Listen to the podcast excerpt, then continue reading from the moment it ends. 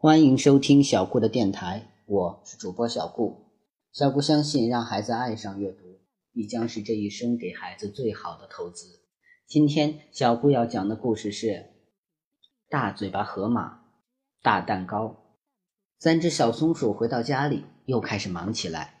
这回他们要做一个非常大的蛋糕，送给大河马。他们用三张床拼成一张大桌子。在上面铺上了干净的塑料桌布，只有这么大的桌子才能做出大蛋糕来。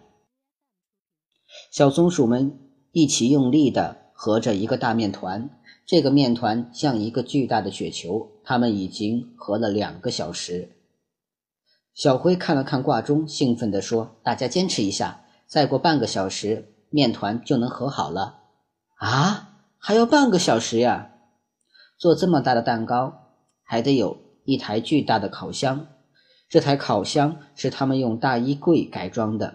接着，三只小松鼠到外面去捡柴火，他们一趟又一趟的来回抱柴火，捡来的柴火堆得像一座小山。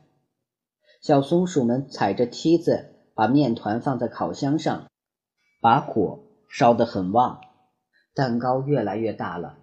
飘出了一股很好闻的香味儿，但是这个时候捡来的柴火已经烧完了。可是大蛋糕还需要再烤一会儿，还差一点柴火。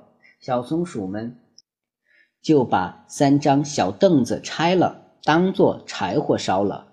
小凳子刚刚烧完，砰的一声巨响，大蛋糕冲破了烤箱，还把屋顶都掀掉了。金黄色的大蛋糕高高的。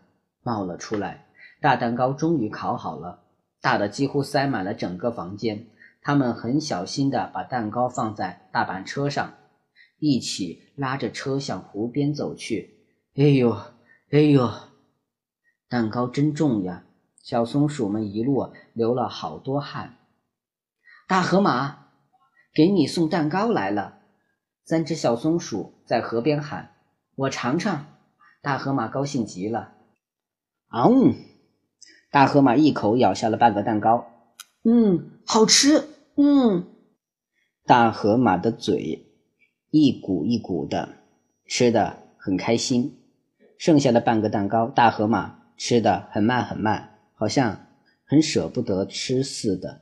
谢谢，我从来没有吃过这么好吃的东西。大河马终于吃完了最后一块蛋糕，开心的笑了。好了。大嘴巴河马，大蛋糕，这个故事啊就到这里讲完了。